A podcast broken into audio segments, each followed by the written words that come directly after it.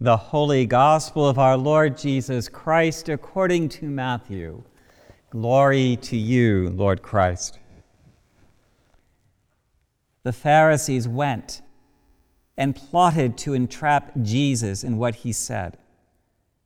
So they sent their disciples to him along with the Herodians, saying, Teacher, we know that you are sincere and teach the way of God in accordance with truth and show deference to no one, for you do not regard people with partiality. Tell us then what you think. Is it lawful to pay taxes to the emperor or not? But Jesus, aware of their malice, said, Why are you putting me to the test, you hypocrites?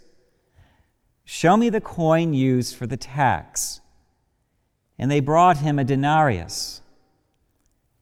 Then he said to them, Whose head is this, and whose title?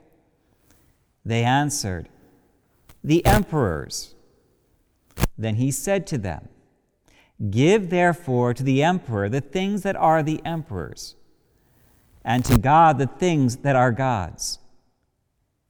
When they heard this, they were amazed and they left him and went away.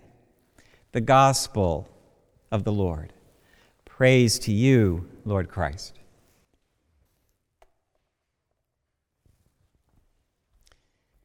In the name of God, Father, Son, and Holy Spirit, Amen. Please be seated.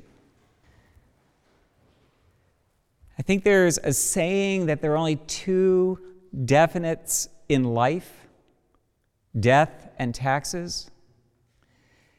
And according to this morning's gospel, that reality has been the case even since the day of Jesus.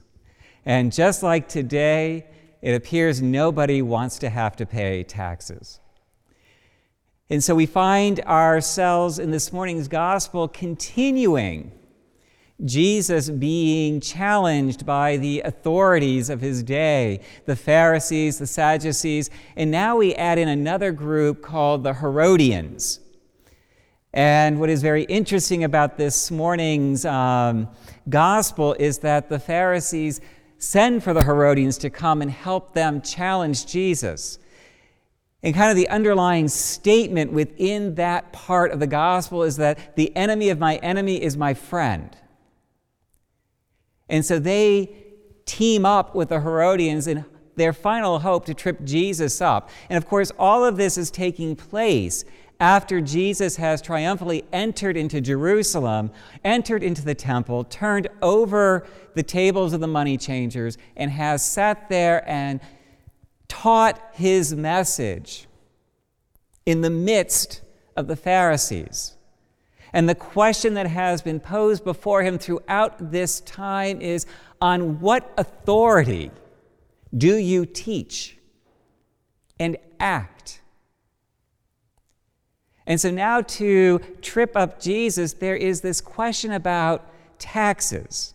And one of the missing pieces from this morning's gospel is just the fact that in that time, there were two forms of currency throughout Jerusalem. There was the currency of the empire, and there was the currency of the temple itself.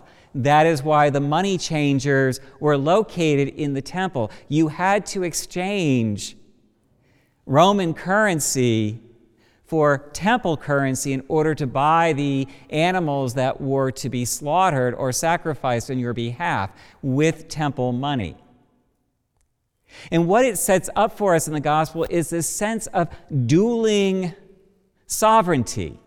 And to which sovereignty are you loyal? And so, what the Pharisees and the Herodians are trying to get Jesus to say is that one's primary and only allegiance should be that to the kingdom of God and the temple. In so doing, they, uh, they then trap him into basically leading an insurrection, and by Roman law, then can be executed for speaking out against the emperor. The other reality that we have going on within this gospel is the fact that on the coin, on Roman currency, was not just the head of the emperor, but the statement, the Son of God. So not only are you being called to pick and choose which kingdom or sovereignty you are beholden to, but which God you are called and offered to worship. So there's quite this tension.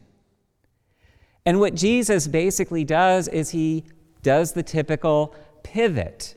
He doesn't turn around and put one over the other, but calls out their hypocrisy. The mere fact that someone's able to pull a denarius out of their pocket is problematic because you're not even supposed to be carrying Roman currency within the confines of the temple. So the fact that one of these leaders carries Roman coinage on him in the precinct of the temple pulls out their own hypocrisy.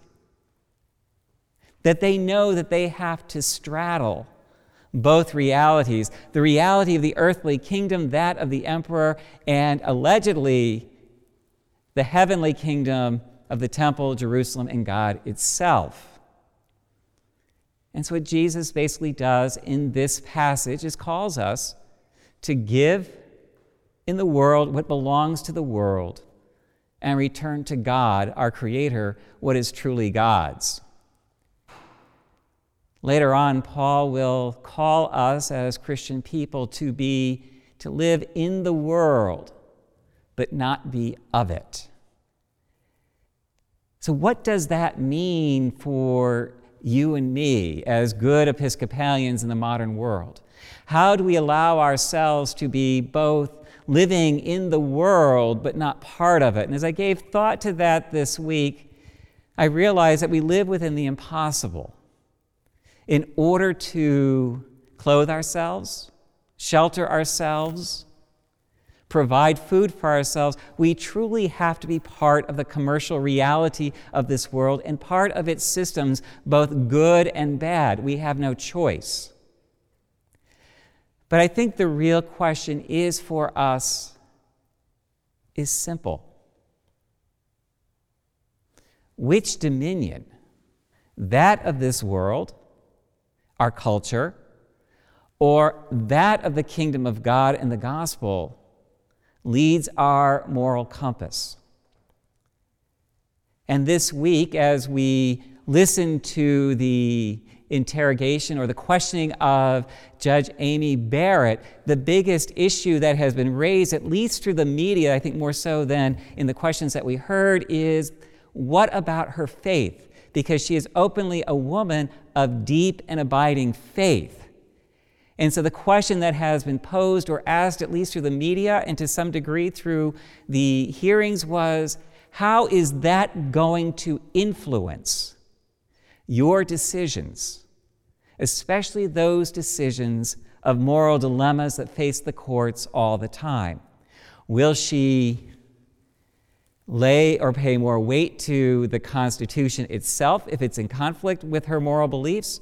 Or will she weigh that towards her own belief and understanding through her faith. Each and every day, we face that question. And the call of Christ is that we be and live within the world, but that we allow our moral compass to be fully influenced by our faith and our understanding of Christ. And even though this morning's letter from Paul to the Thessalonians is not meant to parallel our gospel, as I read that, I think he offers to us the words of advice that become the simplest and the easiest. What are we called to do when we live in this world?